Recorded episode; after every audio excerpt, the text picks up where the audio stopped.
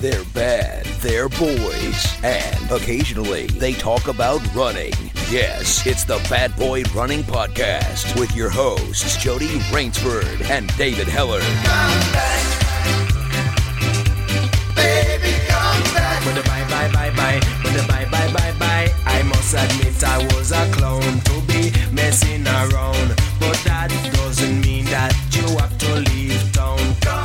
Hey, welcome to Bad Boy Running. We've we've already introduced our next guest, and bloody Zencastr, the pile of shit, has already come out and then loaded it. And oh my god, we're trying to get a good system. And um, so, apologies, firstly to, uh, to well, mainly to Tom actually, because the listener Oh, don't worry about me. he listened the first time. But then Tom, it's um, Tom was first um, recommended to me as a guest by uh, the one from Dan Barrett about three years ago when Dan had seen some of his YouTube escapades. I've then been trying to get Tom on for ages, but not very successfully until Dan noticed that Hardest Geezer, the week after we'd been interviewing him, was with Tom doing one of his challenges. He's like, You've got to get him now. Message Hardest Geezer, message Hardest Geezer. So finally, we managed to get him on the podcast. Welcome the wonderful Tom Davies, Geowizard.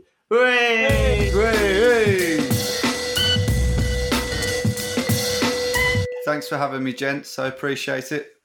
You finally got in Absolute touch. pleasure. Yeah.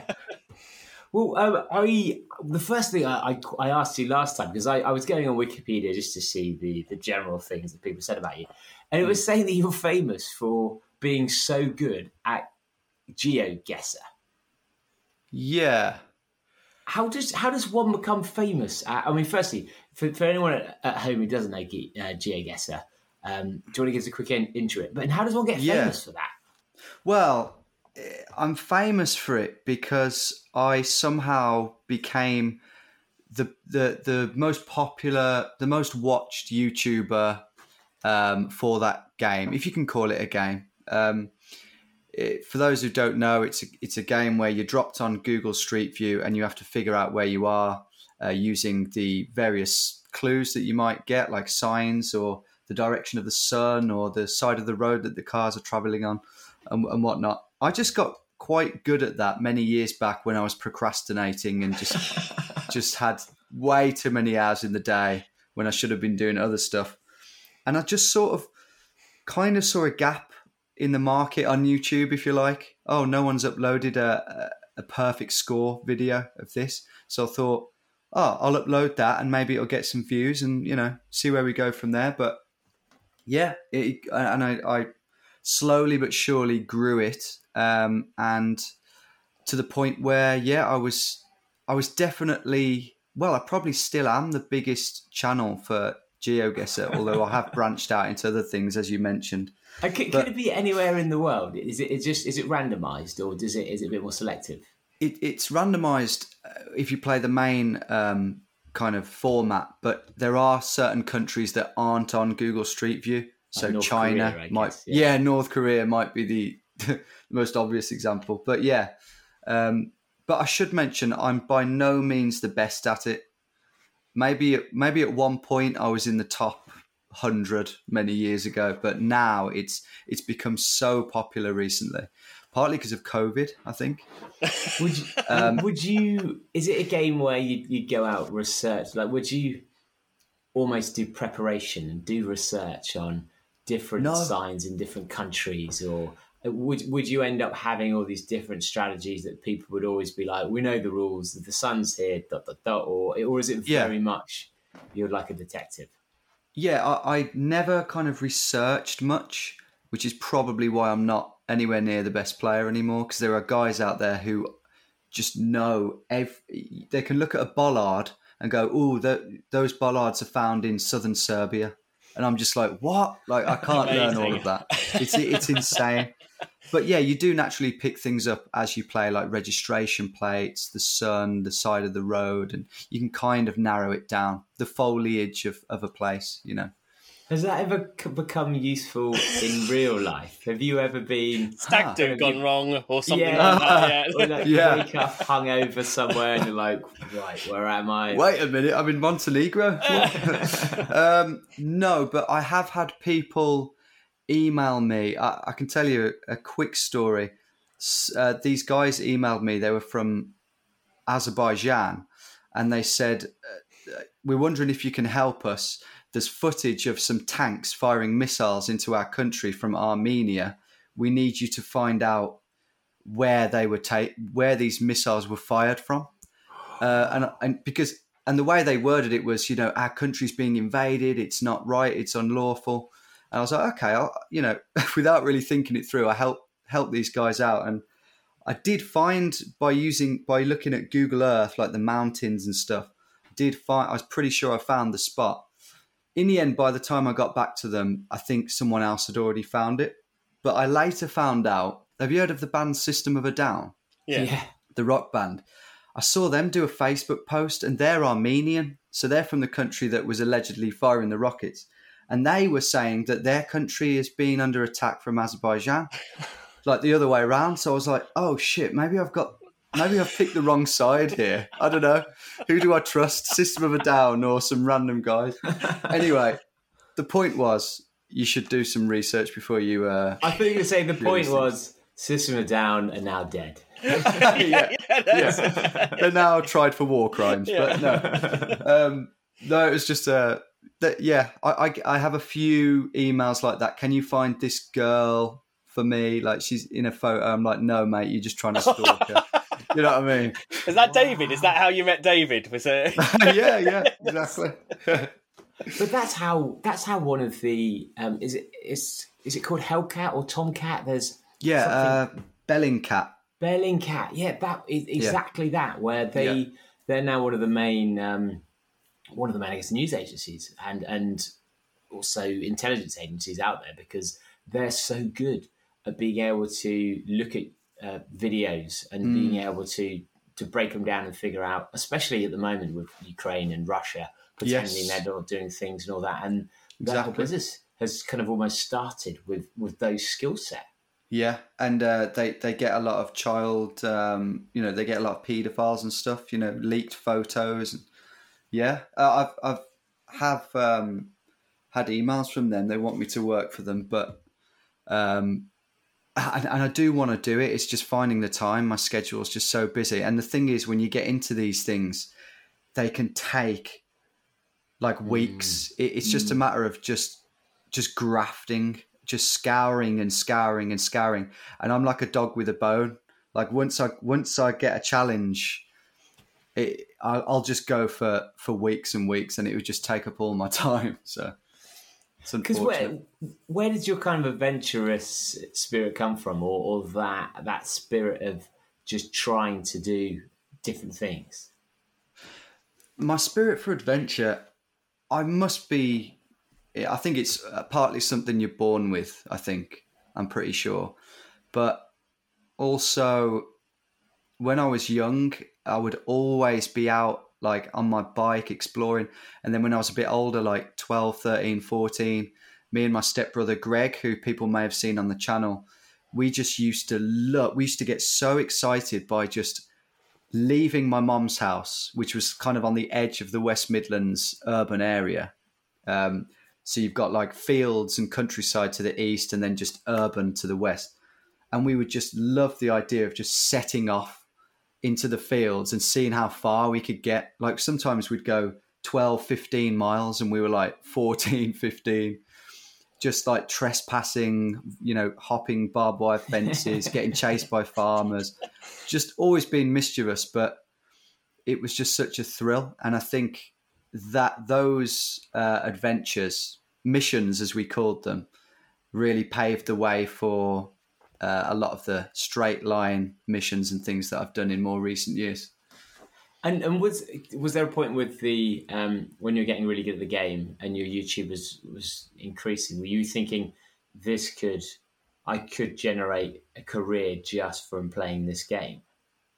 Yeah, um, I mean that's that's the dream, isn't it? Do something you you love doing that you actually enjoy doing and make money from it. There was a point, yeah, where but I wasn't earning too much from just doing GeoGuessr. I think I had about sixty thousand subscribers um, before I did any adventures at all. And then when I did the first adventure, the first straight line mission across Wales, I think after a month of that being released, I was on 300,000. So it jumped up by like fivefold. And then I was, then I was on enough money to actually, you know, survive off it. Well, before we go into the kind of straight line stuff, because we've never really spoken to anyone who's who's done the kind of Twitch or the gaming or uh, that type of Okay. um, way into being an influencer. When when you're kind of reaching those kind of higher levels of your like your 30,000, 40,000, 50,000, are you getting approached by a lot of random companies, a lot of random brands? Um, I get emails quite regularly from. It, it's always the same sorts of things. It's not a brand like uh, I don't know. For me, example like a. It's it's yeah. It's not something I would want to advertise. It's never. you have to you, you have to go to them. I find Right. on Instagram. I think it's probably different, but I don't have Instagram.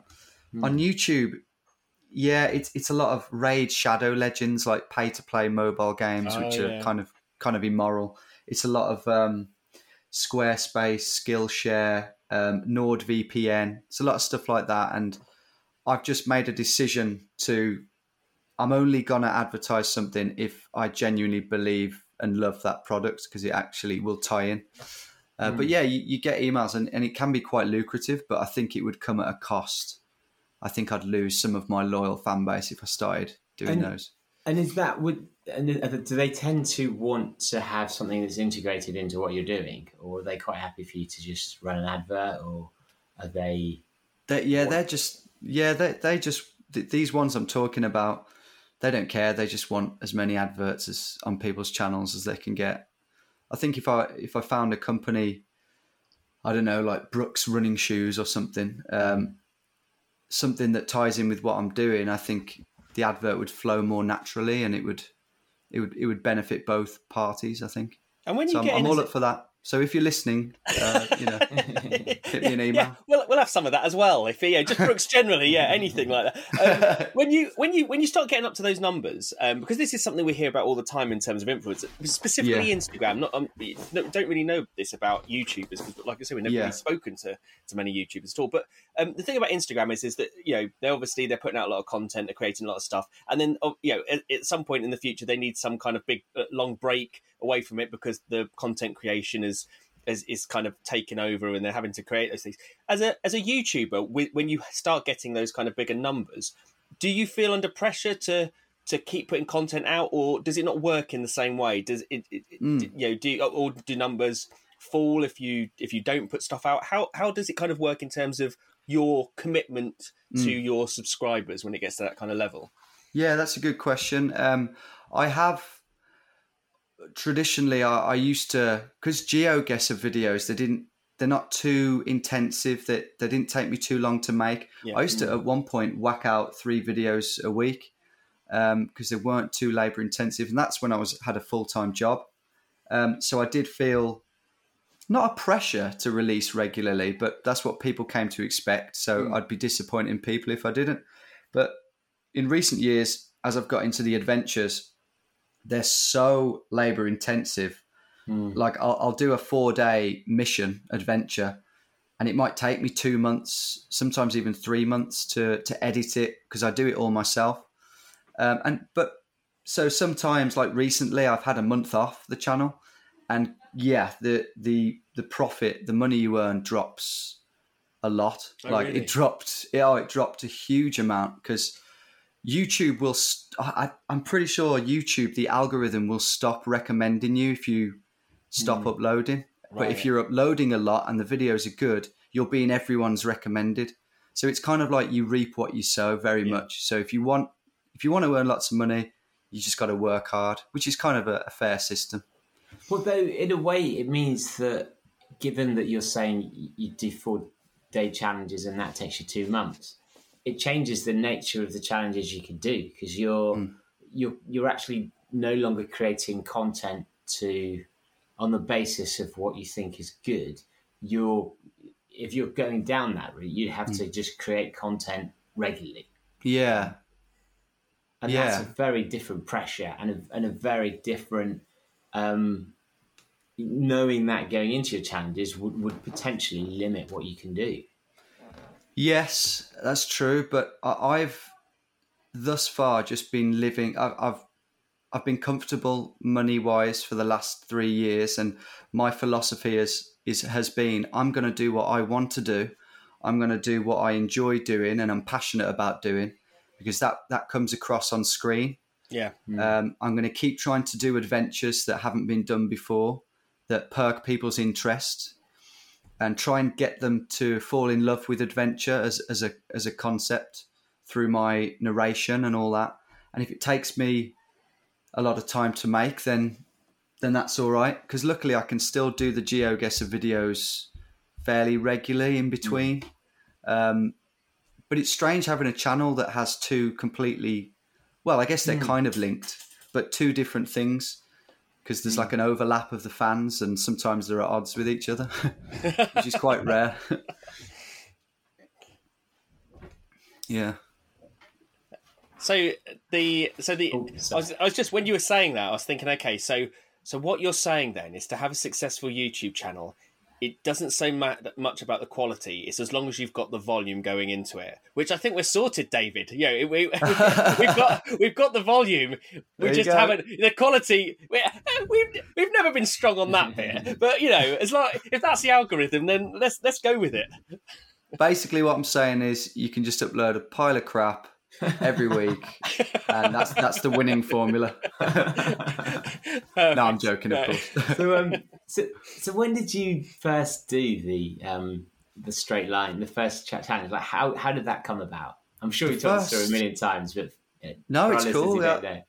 Yeah, um, the first straight line mission was 2019, uh, March 2019, and it was in Wales. And I just were I was tw- I would have been 28 at the time, and I was just yearning for an adventure. And I thought I can take advantage of my YouTube. I can give my YouTube subscribers uh, take advantage of those 60,000 subscribers, give them something entertaining but also do something that hasn't been done before. And I was pretty sure it hadn't been done before. And because of all my experience hopping fences in my teens, I knew that I was probably, I had an inside knowledge of what was possible. You know, I'd been chased by a few farmers in the past and I know how they react and all this. And yeah, I just went for it and I didn't know what to expect. It didn't really go fully to plan. Uh, I, I did fail that one, but I did a lot better than I thought I might do. And it was a great experience. And I've been doing them when I can ever since. And how did you decide like the start point and the end point? Because it's it would be very easy to almost determine how difficult it was just by deciding those two things and the angle almost of where Yeah. you're going and, and looking on a map what you're cutting through. Like how did you Yeah. decide something that was gonna be a good balance of adventure but also fun? Yeah, exactly. There's a lot of factors to take into account. Uh, for those listening who, who maybe don't fully understand, I've just got to plot a line uh, from, well, to answer your question, from, from the border of England and Wales to the coast of Wales, um, cutting right across, completely straight line, plot it on a GPS. Well, I plot it on Google Earth, upload it to the GPS, and then I've just got to turn up and follow it.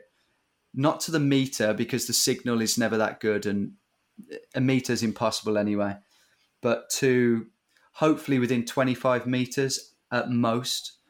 But it, that's only if, you know, a farmer's chasing you around his yard or something, you know, extreme. But um, yeah, to answer your question, you really have got, got to go on Google Earth and really study it. You've got to know what you're looking at. You've got to be able to uh, identify mountains, swamps, obviously things like railway tracks, buildings, farmyards. Avoid as many farms and villages as you can because you don't want to be trespassing in people's back gardens and stuff. Although I have had to do that. Um, and yeah, just try and make it. And then the gradients, you know, you can't have a cliff or a really steep mountain because that's very dangerous. Um, and yeah, so it's all in the tweaking of the line. There's a lot how- you can do by tweaking. So how many? Say the first line you drew. How many times did you have to redraw it because you found something that wasn't going to work? Well, it's it's a constant. You you just put a line down, and you, you immediately realise that oh, there's a town. There's a town. I've got to go to the south of this town. So you try that, uh, and then you. Oh, one second. Oh, sorry, my girlfriend's walked in the room. Um, you, so you go to the south of the town. Oh, you go. Oh no, there's a huge mountain there. Let's try the north of the town. Oh no, there's a lake.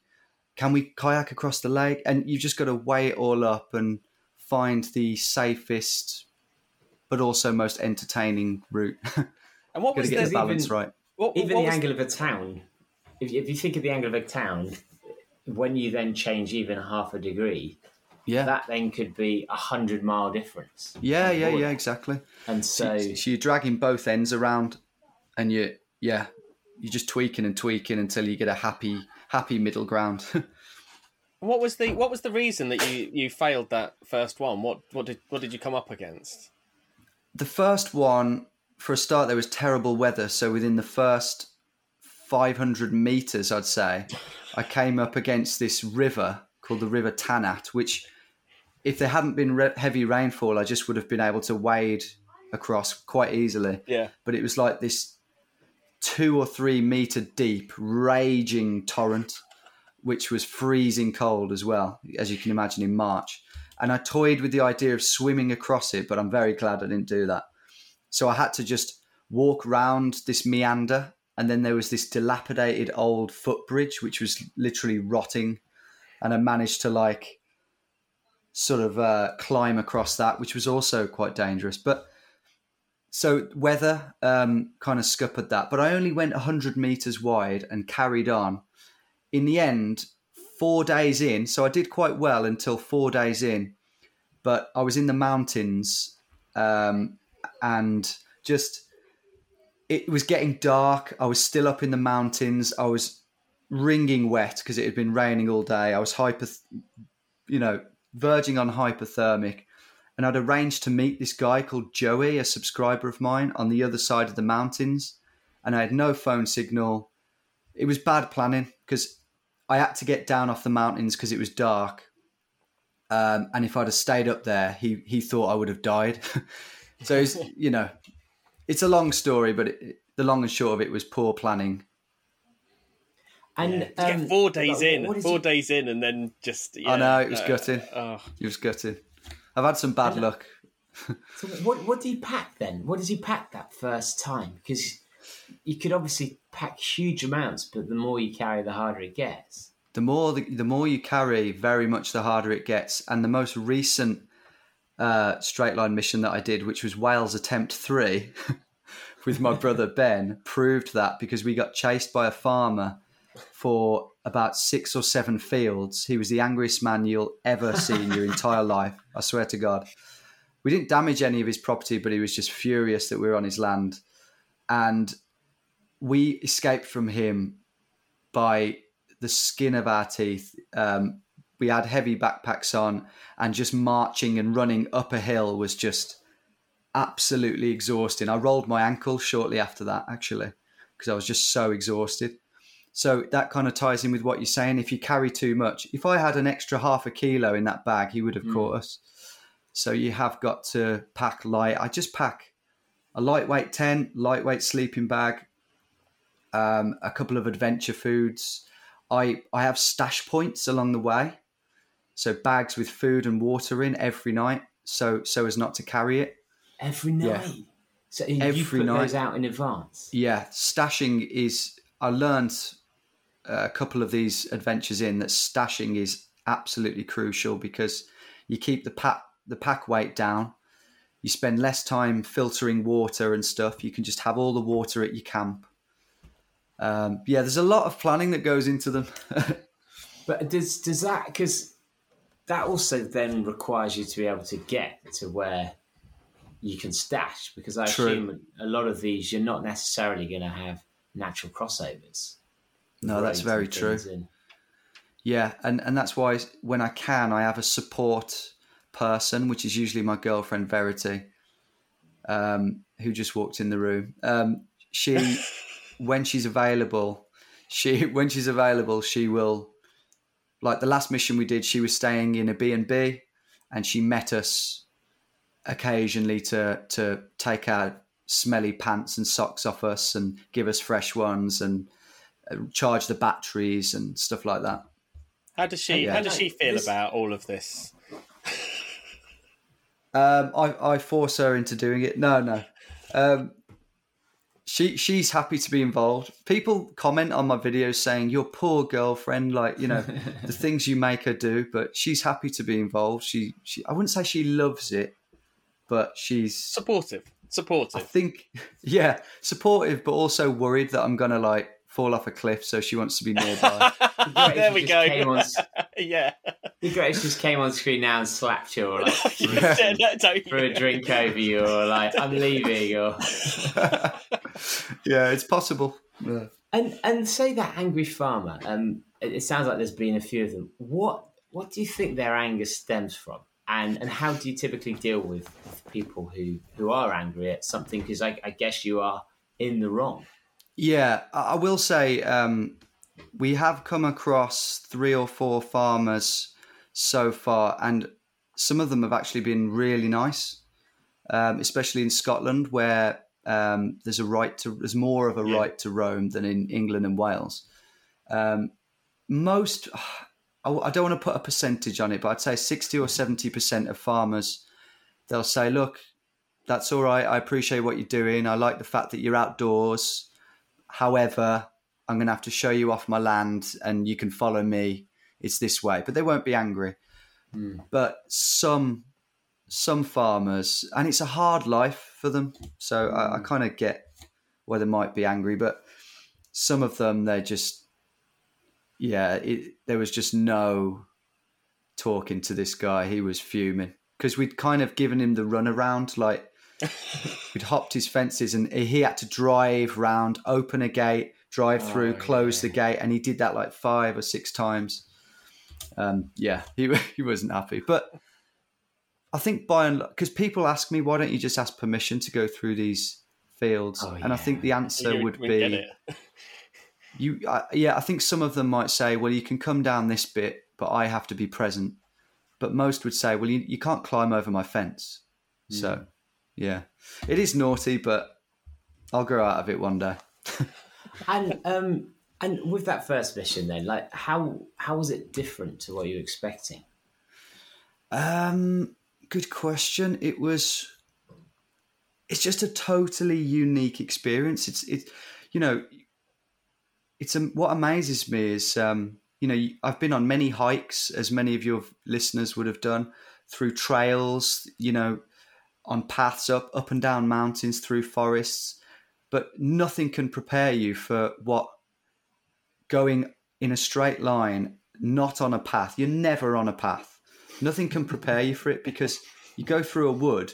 Next time you're on a, a hike and you're following a path, just look to the left and right of you. You've got stingy nettles, brambles, fallen logs, fallen trees, and you just think, well, I can't go through there. But it's it's that like constantly. So you're constantly battling against, you know, brambles or ferns or hedges. And it's just horrible, to be honest. It's really sometimes you're just there going, What am I doing? Like this is this, what is this all for? um And so it's do just a very unique. wearing- sorry, Okay. I was just going to say it's a very unique way of. It's a very unique style of adventure. It's a very tough one. So do, do you do you now have kind of completely covered skin, just so that you know nothing's going to scratch you, nothing's going to bite you, nothing. Yeah, yeah. Um, brambles is is is the thing. Um, yeah, I now wear ripstop. I did just wear Ar- British Army uh, ex Army uh, schmock, uh, DPM smock, just off eBay, quite cheap. But that wasn't water. It wasn't fully waterproof, and I, I got very cold and wet from wearing them. But they were quite thornproof. But now I've spent a bit more money and gone with this company called Arktis, who make mili- military grade stuff, and it it isn't cheap, but it's like really, it's waterproof, it's ripstop, and you can just plow through stinging nettles, brambles, twigs, and yeah, they they're just bounce off. So And that is how- good. How does it work with um, with things like wildlife? Because when you're not, when you're on a path, you often run into wildlife. But imagine even more so when you're not on a path, because that's where they're not expecting humans to be, and they're almost a lot of animals are, are hiding in habitat. Um, well, I, I the only the only uh, missions I've done are have been in Britain, so I haven't seen any anything that could hurt me. Um, that's kind of partly what scares me about doing them abroad. I did Norway, where there's, I think there was uh, the chance of bears, uh, but I didn't see any animals in Norway. Madly, Yeah, to be honest, it, they're pretty scarce. I saw a I saw a deer in Scotland, but it just bolted off pretty pretty pronto. So wildlife hasn't been as um, kind of pleasant as you might expect, e- even being so off piste. Yeah. And and what kind of distances are you covering, and and how like how slow does it get when you're truly in the thick of it? Um, so the mission across Wales uh, expeditions have been anywhere between 32 and and 38 miles because it's it doesn't sound very far, but it's as the crow flies, it's surprisingly narrow Wales. Um, when you just pop, popping out at an estuary, Scotland I think was was 38, although I only got halfway through that. Norway was 18 miles the the shortest day I ever did, and this was a full day. Me and Greg did five miles because it was just, as I said, like yeah, just forests, gorse, brambles, farmers. Like sometimes we get to a farm and there's a tractor mulling about, so we have to just hmm. hide for a while, you know, and wait till he's gone. Just things can slow you down. And and when it comes to filming, how do you decide kind of what is is good to tell, and how do you decide? Because say, for example, that that bridge you were trying to cross, where yeah. It's obviously an inc- incredible footage, but then also you need to be filming. So you need to be climbing. You need to be concentrating. Like, how do you how do you do that well? Yeah. So I have a GoPro, um, which is firmly on my head when I'm doing anything where I need both hands. Um, funnily enough, though, it's funny you mentioned that bridge because I don't know if I've ever mentioned this before publicly, but I crossed that bridge, which was scary. Like if I'd have, if I'd have fallen in, I think I would have drowned because I had my boots on, my bag on, and everything. I crossed this bridge kind of by hanging on those wires. Got to the other side and realised that my GoPro, because it was on my head, hadn't filmed any of it. so I had to. So I thought, fuck that. I'm, sorry, sorry if uh, you don't have swearing. So I thought, screw that. Yeah. I've got to go back and uh, film it this time. So I climbed back over, actually made sure the camera was on, and then came over again. and and then um, like you were so close to to completing that first mission, but you know, frustratingly didn't. Was there a chance that that could have been it for the the straight line challenges? No, I was I was hell bent on doing them again, partly because it was so popular. I mean that I, that was recommended to everyone. That video, I, I had many people saying, "My work colleague has watched your video," and so and so. That got millions of views, um, which was more than I ever could have hoped for in my wildest dreams. Um, so it was partly the popularity, but also I really wanted to I really enjoy. Well, I mean, they're horrible when you're doing them, but I'm sure you can relate. You know, it's the same with running. They're horrible when you're in the thick of the run, but it's afterwards. It's that feeling, the feelings you get from from putting yourself in such horrible situations, is twistedly uh, addictive. And um, I was keen to do a successful one, very much so. And and from those first videos um, of that challenge, like what do you what did you kind of learn about the audience that they wanted to see? Mm. It's a good question. Um, I think I think by and large they just it, it was more positive than I thought it would be because YouTube comments can be a dark place. um, I think people just were. I think people were just lapping up the the originality of it, um, and I, I did put a lot of. I did. I'm a bit of a perfectionist when it comes to the editing. It takes me an age to do because um, I'm very. I'm trialing and erroring. I'm trying different ideas with the editing, but I know how I want it to look. So, I think people appreciated the care um, that I put into the editing, the narration, and all that. I think it made it quite comfortable for them to watch. So, uh, but then on the other side, you do always get the hate. You know, you shouldn't be trespassing. You know, you shouldn't be damaging people's property. You know, you got to take the rough with the smooth. And do you think that hate comes from just angry people, or do you think there is genuine concern, or do you think it's it's people who are affected by yeah people like yourself? I think a mixture. I think obviously there's always the um, angry people on YouTube who will take objection to anything you do. But um, like for example, me and Greg did um, we attempted a mission across Scotland during technically it was during lockdown, which a lot of people objected to. Um, but I think yeah, so so in that yeah, p- people have their opinions and that's and that's fine. And, and, if they've got a point, if they've got a good point, I will always take it on board. Mm. If hmm. they, if I feel like they're just being if, if I read it and go, nah, I disagree, then yeah. I'm pretty at peace with that. You know, yeah. I just stick by my own. If I disagree, I disagree. But if they've got a point, I'll take it on board. So, challenge two then. What was? How did that differ in your approach and and what you're trying to achieve? The are you referring to the second straight line mission? Yeah, yeah, yeah. Me and Greg, um, my stepbrother, you know, my old partner in adventure from all those early uh, countryside missions. It was really exciting to do one with him. Uh, it was going great. It, it, it, was planned quite well. We were on course for a, a gold run, which is um, uh, furthest deviation is within 50 meters. Um, but sadly, Greg um, fell kind of ill. It, he's not diabetic, but he's got a similar thing. It's not. It's nothing too serious. It's called Addison's, and he had like the equivalent of a diabetic. Uh, what would you call it? Crisis.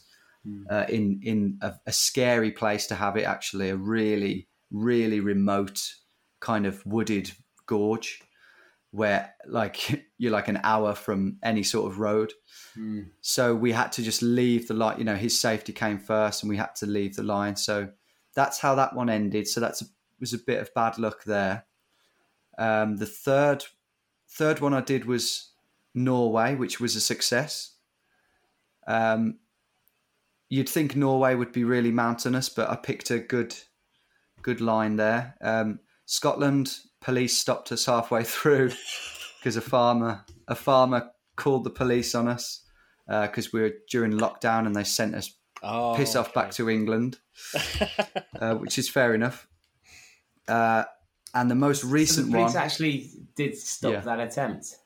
Yeah, um, me and Greg somewhat foolishly camped on some land that I thought was completely out of view mm. um, from farmers or anything. But this farmer's wife happened to walk up to walk the dogs, and she saw us, and she said hello and waved and was very nice, and then she went back down. And then an hour or so later, the farmer came up on his quad bike and said, "What the hell are you doing? There's a lockdown." Um, and we were like, "Oh, we're sorry." We explained what we were doing, and he said, "Look, that's all right. You can stay here for the night, but just make sure you go first thing in the morning." We said, "Okay, that's very nice of you. Thank you, thank you." An hour later, when it was pitch black, some torches. We saw some torches coming up, and we didn't think for what we didn't even consider it might be the police. We thought the farmer's coming back up. He's had a change of heart he's brought his boys up or something. and uh, only when they were right next to us, we we saw that it was the police. And so he'd, oh, you, gone were you in. filming this to try and. I did film it. Yeah, you can't see a lot because it's dark, but I don't know why he did that to this day. He must have wanted us to stay there so he could dob us in. But the police, they were quite, they were quite uh, they were quite uh, irate at first that we were had the audacity to be gallivanting around Scotland during a lockdown, uh, which I which I get. But after that, they warmed to us and uh, just said, "Look, if you go home, we won't take you to court." Nic- Wow. Nicola Sturgeon's court. Yeah, It, I mean, it, it does amaze me though that um, in the flesh, people are genuinely angry. I, I can understand farmers if you're you're, you're disrupting their business or causing Yeah. havoc on their farm, but otherwise, it's it just seems to be almost that kind of quintessentially Victorian British style, wacky, attempted, you know, the type of thing that seems very, very British and admirable and fun and like. Um, yeah, Yeah. yeah. Most people are very nice, I have to say. And so, um, so then, what was the first success then? That was the Norway one. Um, partly because it's not possible to trespass in Norway. It was just all, even if you're in someone's back garden, it's not illegal, which is crazy. Wow. Yeah, there's like this. I mean, maybe, maybe technically they could remove, have you removed, but they don't. You can walk through someone's garden and they won't come out and tell you off. Um, not that there were many gardens; it was mainly wilderness. That was a great one. It was just so wild. It was up by the Arctic Circle, so it was like it was only dark for like two hours, um, and it was just a, such a mystical place full of berries and mushrooms and amazing plants. And yeah, that Did was really you cool. Partake in any mushrooms? On the on the one day, I that's all I did. Uh, no, um, no, I didn't dare. I didn't dare eat any mushrooms. And and at the end of that, did it feel like was it really joyful to have success, or was it almost disappointing that you'd be like, "Oh right, we've done it now." Oh, there's always that feeling, isn't there? When you when you do something you've been working towards, it's like, oh, the journey's over. I feel kind of, but but overall, it was because they're so they're so grueling. Um, sometimes they're so frustrating, as I was saying earlier. All the foliage and it's just like a. It was a real weight off my shoulders. That was because also you've got to factor in my YouTube audience. They've seen me fail twice now at this point. If I failed a third time, a lot of them might just go, "Ah, this guy. I'm going to watch someone else who can actually achieve what he sets out to do." So it was. It, it that was probably the biggest, the best feeling about it was like, yes, I've actually achieved. You know, there's a record under my name now. I've been the first person to do this. Now I Um, can just there's, there's some pressure lifted off my shoulders. And did you did you feel that, like was the response from your audience at the achievement what you expected? I, do you know, I can't really remember. I, th- I think yeah, they were they were, as I say, they're usually so positive anyway, and that they always tell me they don't mind if I fail. They just like watching the journey. But I think um, yeah, they were very stoked for me. Yeah, I guess I think so. And kind of physically, how how draining is it on on you compared to something like walking? Is it very different because you're you're having to crawl through almost? Yeah, it can be insanely energy zapping. Um, I mean, if you're a really fit hiker, you'll be okay. But so imagine you walking. What one of the most energy zapping things? Say if you were to attempt Wales or Scotland or something, you know, you have those um, the moors. You know, you know when you're up in the moors and it's like um, marshy sort of tufty grass. It's just miles and miles of that. Um, when you go when when you're going over the hills or the mountains, it's just miles of that bracken and morse and heather, and it's just so energy zapping because you're not on a path, so it's just all iggledy piggledy. It's like real ankle ankle roll territory. So you really can, uh, even if you were to go as fast as you possibly could, you'd only do like 15 miles in a day, and that's going up and down hills. That's if you're really fit. Um, and like when you're going up a, a steep hill, I, I really took for granted what a path was. A path being a flat section that's like chiseled out of the hillside. As soon as you go on something that hasn't got a path, your right foot is say if it's sloping up to the right, your right foot is doing all the work and your left foot is just hanging in the air. And so it's ruining your right foot. All your skin is just being pulled to the side. Your right leg is the one that's doing all the work. And it's just like, oh, it's after a while you're, you're just burning up. Yeah, it's very difficult. And um, so, when did you decide to try the dribbling across? Oh, um, it was sometime last year that I decided to do that. Um, don't ask how I came up with it. I love playing football and I love challenges, and the idea just came to me. I wonder if I can dribble a football across Britain. That seemed like the obvious thing because it's got a good ring to it. It sounds good.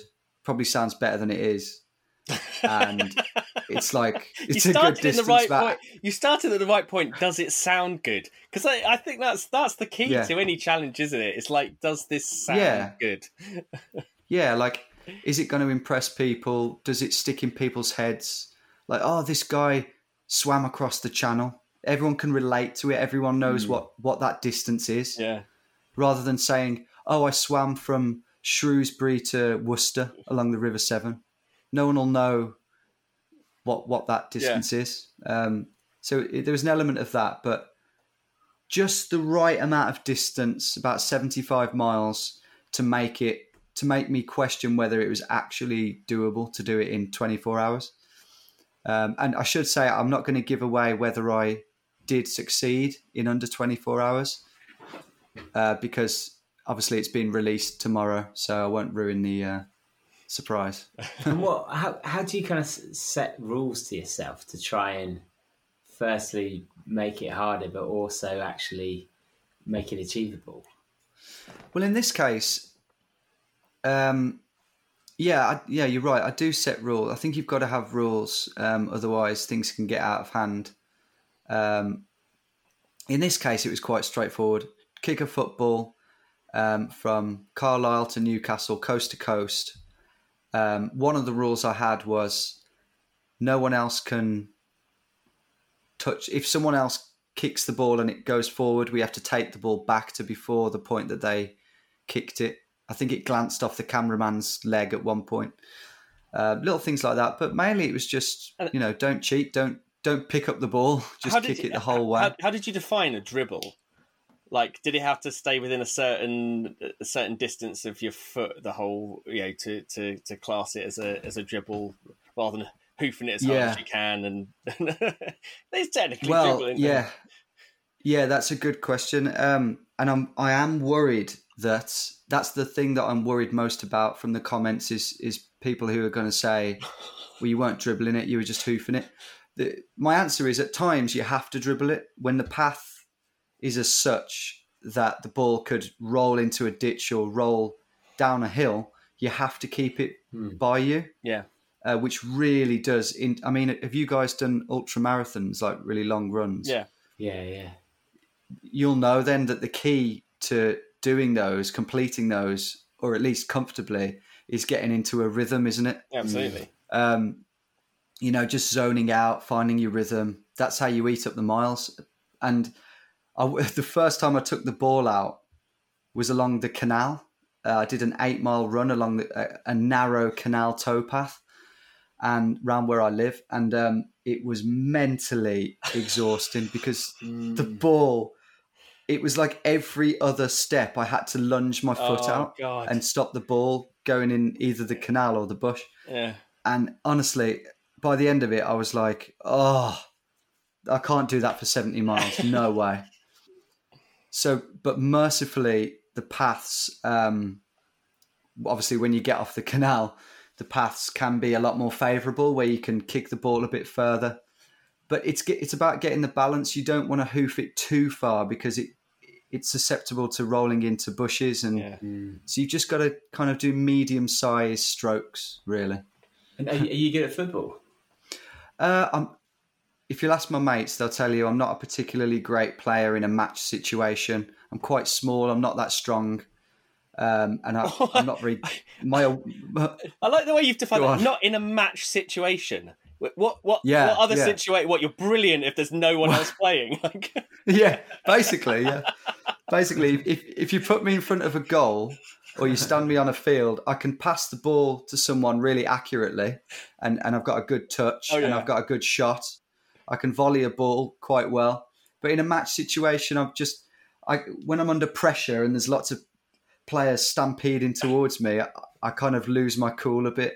Um, so I'm not that. My composure in a match situation isn't that good, but I've got a good touch and a good pass, which I, I I knew they'd be important, but I didn't realize just how important they would be because you got to judge the land ahead of you. Because yeah, And- you've, it's not it's not just Yeah. that, is it? If you're hoofing the ball in front of you, and and there's ever a possibility that there are people there at any point, Yeah, the, it's the serious danger that someone else is going to come and hoof it because it's just it's a yeah, nat a natural thing to want to do when you see a ball. Oh look, there's a ball. I'm going to hoof it as hard as I can, regardless of whose it is Yeah. or what it is. And so, did you did you ever come up with that, or or you just very careful to stay away from from people as much as possible? Or, e- or even the rudeness of not passing to someone if there's a kid Yeah. there, or if there's someone who's like, yeah, Oh yeah, like mate. it goes to play, and you're just Oh, like, yeah. "Get out! I'm on a challenge." yeah, yeah. I, I love kicking ball. I, when I'm on a park and a ball comes anywhere near me, I Yeah. love kicking it back to who, whoever it is. It's one of my favourite things to do, along with giving directions. Um, but but yeah, um, luckily there weren't too many people on the path. There was there was one point where we were kicking it down this nice path, and um, two big dogs came bounding towards us. I don't know what they were. They were big, shaggy looking dogs, and we I had to get the ball under my foot and go no. But they would have they wanted to bite the ball. You could tell Mm. they were. So dogs was a bigger threat because they they would actually pop the ball easily, wouldn't they? Yeah, And would, um, the, would you have tried to continue with a popped ball? No, I we Oh, had no. some spares in the um we had some spares in the van in the support van, and we figured like you know because a ball could get popped in a in a in a blackthorn bush, you know, it Mm. could get popped in a by brambles. Um, so we figured, look, if a ball gets popped, th- it's not kick a, it's not necessarily kick one football across Britain. It's kick a football across Britain, not kick a football across Britain. So we figured if it gets popped, we'll just get a, um, a spare ball, make sure it's behind that point, and there's no. It's not about that. It's, it's just Ah. about doing it. they're not going to like that on YouTube. I know. Well, that's the thing, and, and I know. Pe- no, but you're right. People will always find something to moan at. Ah, uh, ah, yeah, that's it. The gotcha, the gotcha crew. Yeah, Did you, did you I've train, stopped listening. Did, did you train for this then? Did you have because it's? I imagine it's things like core stability are super important and just some muscles you'd never expect. Yes, this is one thing I really. I I've never trained so hard for anything. Um, I yeah, I wanted to smash it. I yeah. Well, for a start, doing it in 24 hours, I knew that I would have to. There's no way you're doing that unless you train for that. So I did a lot of um, running to begin with. I did a lot of half marathons off road. Took I took the ball out a few times, but once you've done that once, you've kind of done it. You don't really need to do. I love you much. took a ball to a half Um, marathon. What, what what what would they have been saying? Uh, Just drop that at the start. Well, line. look. yeah, take it to park run yeah. every week. Um, no, I took it on quiet paths. Don't worry. Um, yeah, I did a lot of running. I did a lot of half marathons, and then I realised, wait a minute, I'm going to be walking probably two thirds of the time. Mm. I'm not going to be running the whole thing, so I need to make sure I can walk 70 miles first and foremost, because I think in that last 20 or 30 miles, you know, m- i- i- if I can't walk, if I haven't walked more than 30 miles in, to prepare for this, my legs are going to be not very conditioned. Um, so I, I made sure I did. I did a 30 mile hike uh, in Wales in the hills. I did a 40 mile hike in the Peak District, um, walking uphill and running downhill. I did like four of those, and then after that, I felt I felt like I was pretty ready. And um, I mean, how how close were you? Were you constantly having to look at the clock? Were you was like was that was, was time a real pressure? Yeah, there were points where we didn't think we'd um, make it, but in the end, um, we we I can confirm that we did uh, do it in the 24 hours. Oh, that's a nice twist to the podcast. When you, yeah, it? when you when you said that you didn't think you were going to make it, what for, for what reason? What you were getting behind on time, or or you know what was the what was what what, what were those moments? Well, there was a moment when we'd just done we'd done the first marathon, which was mainly uphill. Yeah. So we'd walked most of that, and like we, it's a bit it's it's a bit of a silly story, but I basically, I, I got I got um, a figure wrong, and I thought what we basically thought had happened was, um, we'd we'd walked three miles more than the route actually was Right. just by zigzagging and, and doing U turns, going the wrong way occasionally. So we were like, shit, we've done three miles more than what we should have done. So if we project that on, that's 10 miles over the whole thing. So we've got an extra 10 miles to do and we're behind on time. But that wasn't actually the case. We're only a mile out, um, which over the whole thing extrapolated was was three miles added on. Um, but at that point, we thought we were well and well and truly behind. Um, but but you never you you also never know because the last marathon is always going to be slower, isn't it? Yeah. Um, but in the end, it was it, it was all good. And, and do you think it's it's going to give you a, a new audience because as soon as you put a football in something, suddenly you know, yeah, it's, that's it. it's a global global appeal. That's what I'm hoping. Yeah, I'm really hoping that um, definitely in Britain and Europe, there's going to be a lot of guys who aren't necessarily interested in adventures um, or ge- certainly GeoGuessr, but they like football, so they click on that. That's what I'm hoping.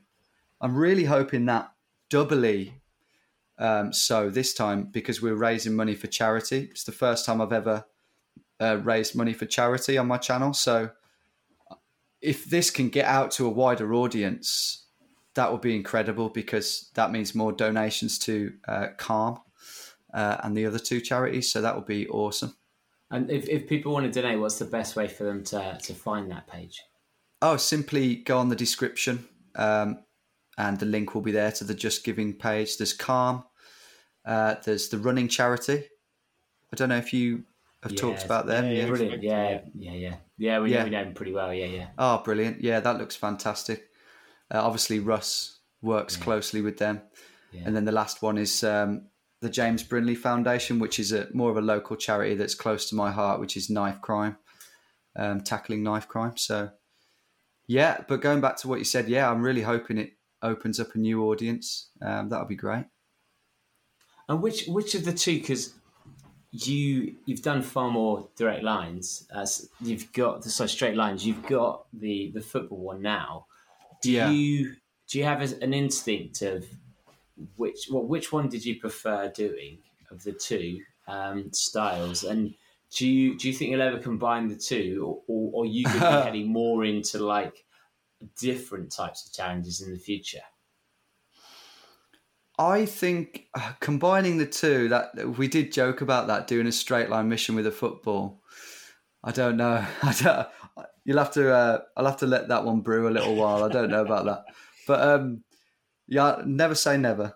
Um, I'm definitely going to do more straight line missions while I'm still young and while it's you know, there will come a point where I'll feel a bit stupid going in people's back gardens when I'm a certain age, but for now, I'm really enjoying them. They are harder than the than the um, ultra marathon with a ball. There's no doubt. It was hard. It was an absolute slog. It was really, really grueling. It felt never ending at times. But in terms of morale, the morale, because because I had a great bunch of guys with me, like Russ, for example. He's just, you know, he just exudes vibes, and um, so the because it was a 24 day thing and we knew it would sorry 24 hour thing we knew it would be over at some point in the near future morale never really dropped Yeah. that much with a straight line mission it's like sometimes they can take up to five days i've got one planned that will take longer than five days and its morale can be so low uh, because you're wet, you're camping out in a forest, you're on your own, uh, you're cold, you're miserable. It, they don't, they do not compare in terms of uh, morale and toughness in that sense. Yeah. But maybe as a physical feat, the, the the ball thing was harder. I don't know. And would you do you think you'd try a kind of four or five ball thing?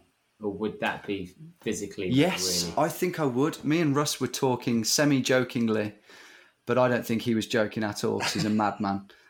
Um, dribbling a football um, be- between every single Premier League stadium. Do you know what you In doing as you as we were talking about this? I was thinking, imagine if you were dribbling a ball between every stadium. Like it just it seems the obvious thing to do. I know. It's It just does, doesn't it? it's like it has to be done. It uh, yeah, I think it might have to be done. I need to look at how long, how far that is, because that's got to be, that's got to be it has been pushing run on a thousand miles. It has. Yeah, It's been run before, but then it changes every year, so it's always going to be slightly different. That's true. Yeah, we'll have to wait for uh, I don't know Newcastle to be relegated. you're- yeah. like so that. you've got to get you because you you know that you've got to go Newcastle and d- all the way down to Brighton, and so Yeah, suddenly yeah, Plymouth you're going get- the length get of the, the country. or- That's Yeah. it. Yeah, you basically want as many London teams in there as possible, which I don't really want. Um, but like, yeah, you just want to do QPR, Crystal Palace, Charlton Athletic, Chelsea, Arsenal. But that that would be a bit silly, wouldn't it? Just running around London with a football. And um, and you, you mentioned about the low moments. Like, what would you say was the lowest moment you've had on one of your adventures?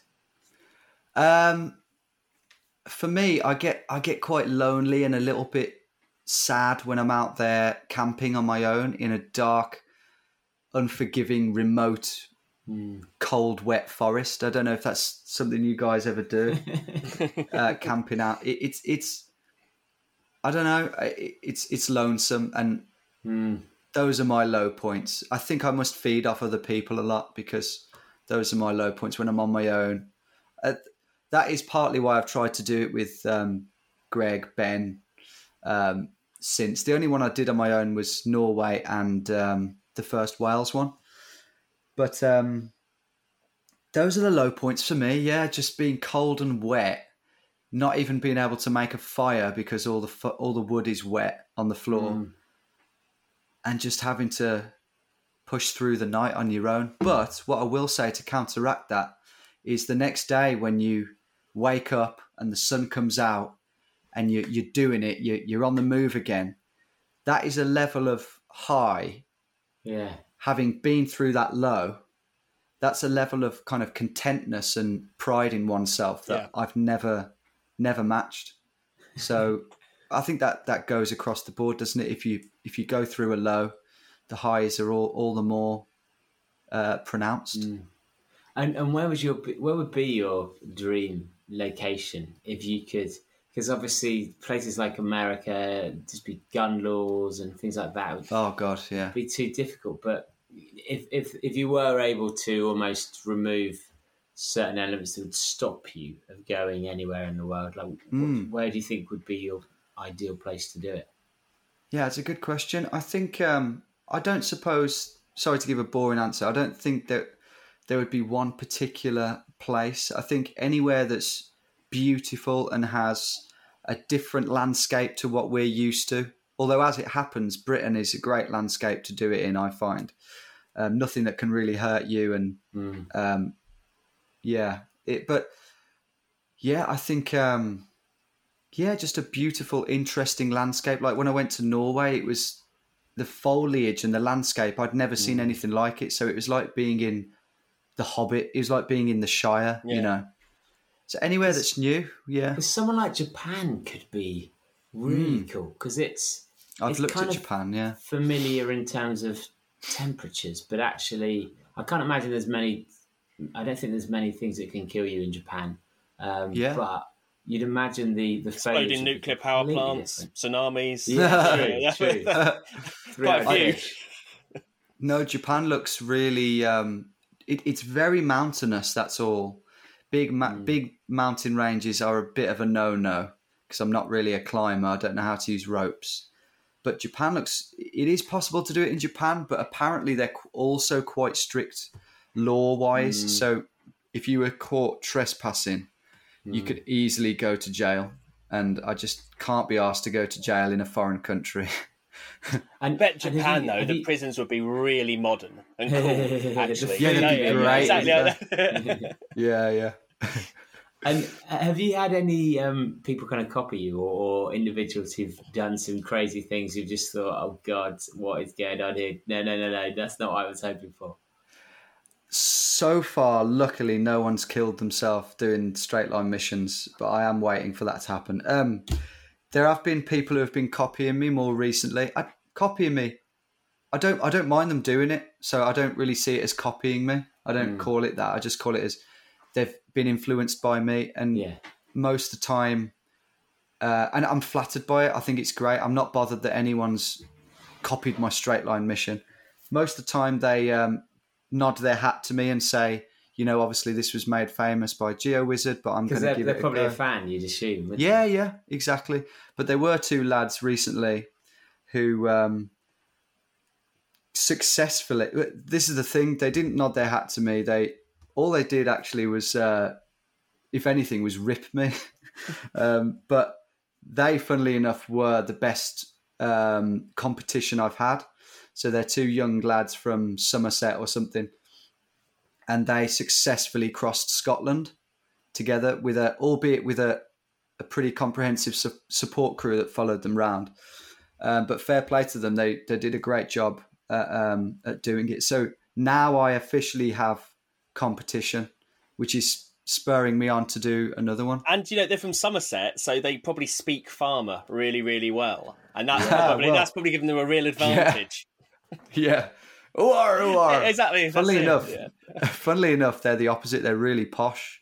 They're kind of Oh, they own Somerset. Oh, I see. Right. they own Somerset, yeah. So it's pretty easy for them. no, they're not really gets posh, you but far. It's privilege. That's what it is. exactly. They know how to. They know how to speak to farmers. Get off my land. I think you'll find it's my land. Actually, yeah, yeah. The language of money usually does it. And who do you, who do you kind of see as an adventurer that you admire, or whose YouTube videos do you watch and think, yeah, that's that's what I'd like to do as well? Um, I've, I, do you know what? It sounds like an obvious one. I've always loved. Um, over the years, I've always watched Bear Grylls and Ray Mears and people like that. You know, because they were like the main ones on TV. I love their I love their attitude towards adventure. Um, but there's a guy on YouTube called Beau Miles. Have you heard of him? Oh, yeah, we've yeah, yeah. We've the been podcast. interviewed. Yeah, Have you? exactly. Yeah, absolutely. Yeah, Yeah, he's great. yeah. Because that's what I was Oh, thinking. yeah, the because he does a lot of running. Yeah, so the stuff. Yeah, I was Mm. thinking that oh, the things that you do is very kind of similar to what uh, to, to you know he, the kind of challenges that he he kind of does, and he has the same problems, of course. You know, constantly getting into trouble with running across people's land and and stuff like that. Yeah, you know, yeah. Dressed dressed norm, you know, in a 1960s train driver's outfit or whatever, um, which normally Yeah, yeah. diffuses the Something situation. bizarre. But yeah, because yeah, he yeah he does some really interesting challenges. Yeah, so he's he's a guy who I discovered.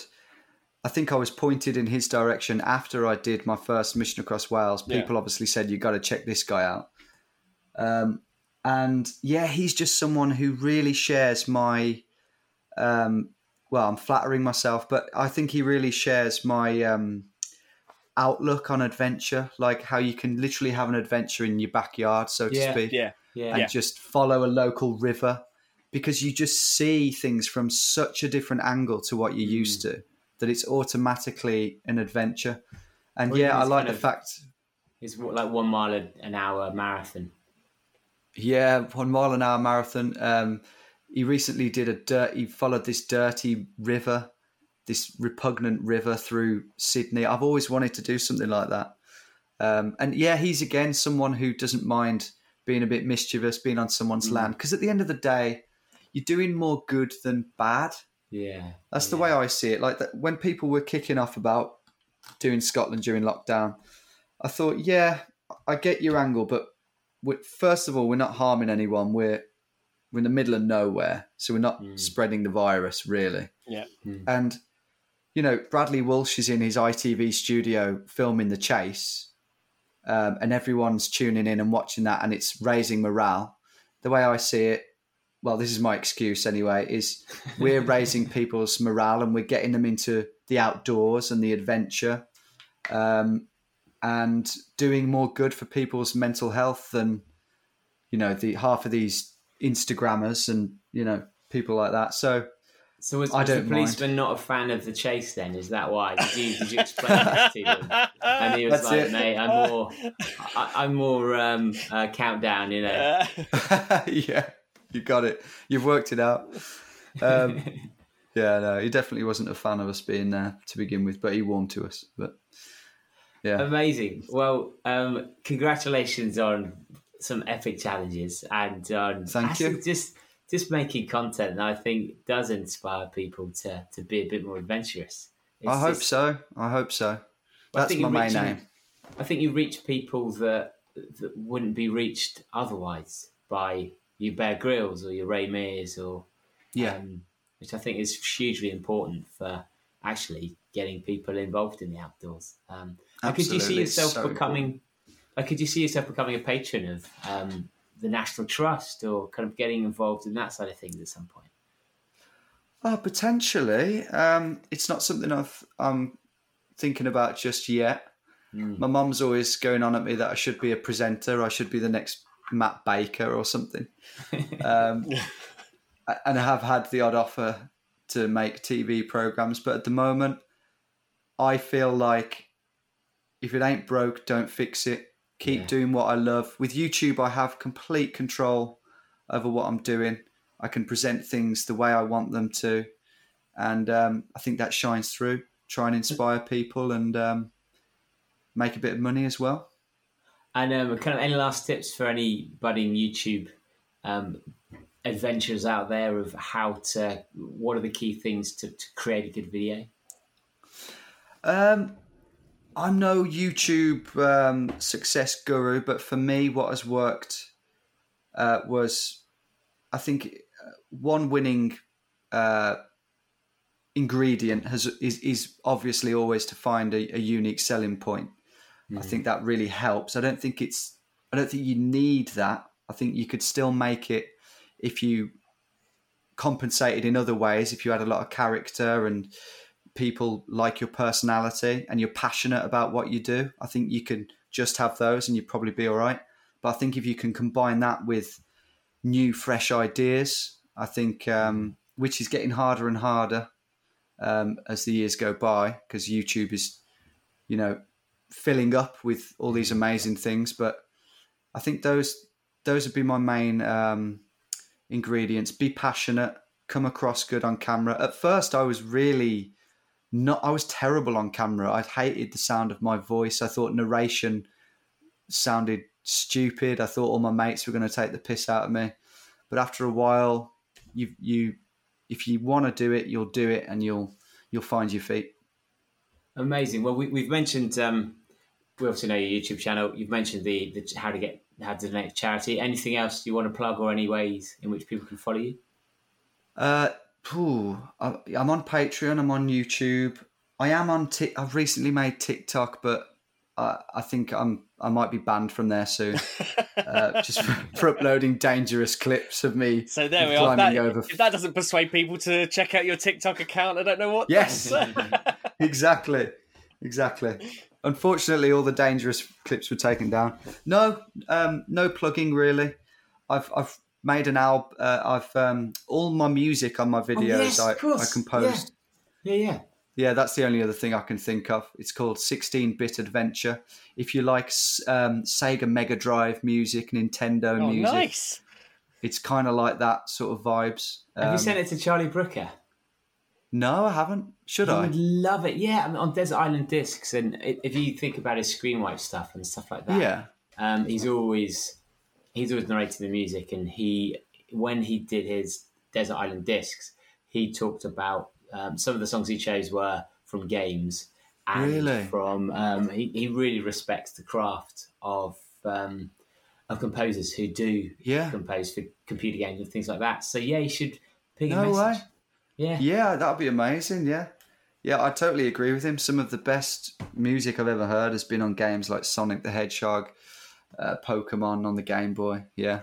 no, I'll, I'll drop him an email Yeah, if I can, if I can find him.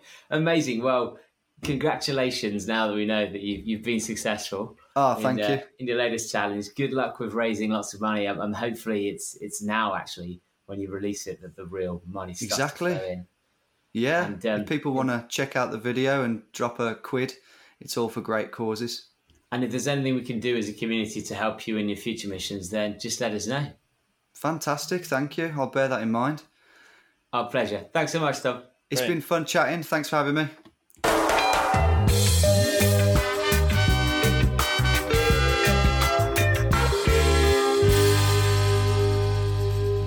Um, I I complete. I didn't even realise Tom had all the, that relationship with running. Actually, I I, th- I thought the whole. I, I got him on just to talk about the, the direct line stuff. I thought was interesting and, and would appeal to people who have done adventures you know, themselves in their ultra running or, or just hiking. So, yeah, uh, I can I can imagine something like like kicking a football on a on a on an ultra marathon. I think it sounds like such a fun idea to start with Yeah. until the Yeah. reality of it actually hits. Like when you're kicking a Oh, football, God. you're normally kicking it, you know, on a field, on a flat field, or it's thing. But anyone that's got a child who says, "Oh," you know, like you- like Libby says to like Hugo, "Oh, you know, like we're going for a walk, or bring the ball with you," you're like, "Oh no."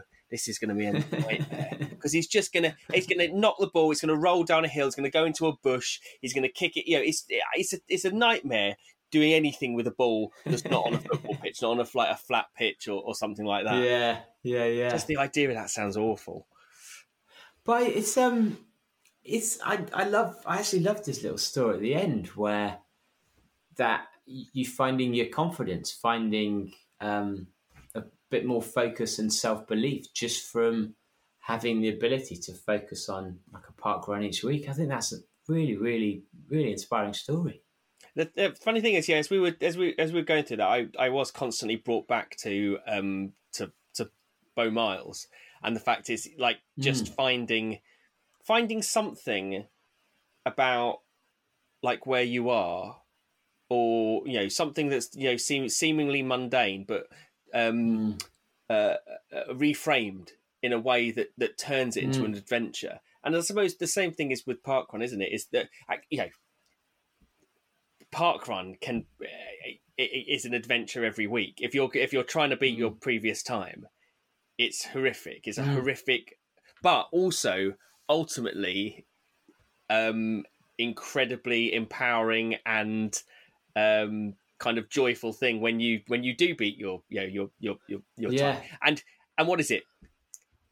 25 30 minutes on a on a saturday morning and that's it. Your whole week you know is uh, it can be you know the you can feel incredible for that weekend just for committing Yeah. to something for that amount of time which but but it's awful but it is awful. I mean like we said oh you could go out and run an 80 mile or you could run a park run and i would say i think it would feel easier to do the 80 miler than to do a park run. I, I, I mean i don't know why i think it is easier to do an 80 miler you know than it is to do a park run the park run's awful you heard it first, people. Well, um, we it's been a, a reasonably long recording, so we're gonna do a short summary now rather than uh, our, our extensive discussions at the end. But if there's any guests that you'd like us to interview, like Tom, you know, firstly, thanks Dan for um, suggesting Tom, and apologies, apologies it took so long to get him on. But are there any other guests that you'd like us to talk to? Um, as with this one, it doesn't have to be you know spot on running. It can be something just slightly to the side that you think it's got that kind of do better spirit to what they're doing. So just email me, David at badboyrunning.com. Um, other episodes like this that I think you'll enjoy. We mentioned the Beau Mile one. Yeah, that was great. That was a couple of years ago now, wasn't it? Probably need to revisit with him. yeah yeah it feels it feels on- ages ago doesn't it like um, yeah. um and Anna of course McNuff springs to mind as well as a, a good episode where she's um, she's done she did barefoot uh, around the UK. She has um, I can't remember what her challenges were, were now. Ran around New Zealand.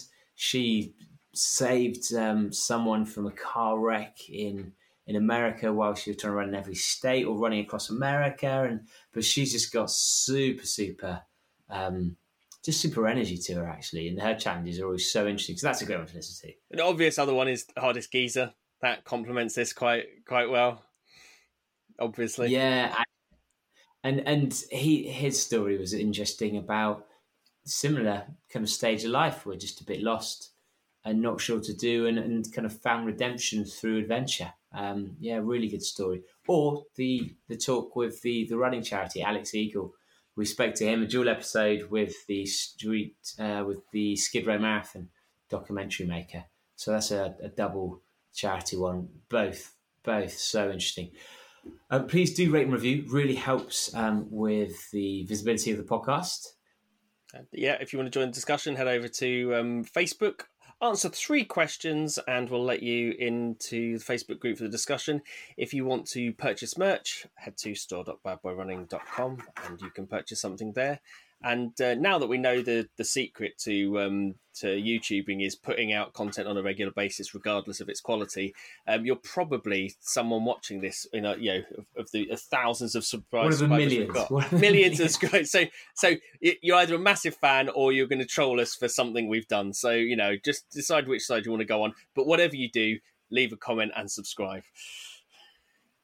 Thanks for listening, guys. We'll see you next time. See you later. Bye bye bye bye bye. Bye bye bye bye bye. Baby, come back. Bye bye bye bye. Bye bye bye bye. I must admit I was a clown to be messing around, but that doesn't mean that you have to leave town. Come back. Yes, and give me one more try, cause a love like this should I never ever die. Come back. Fuck you, buddy.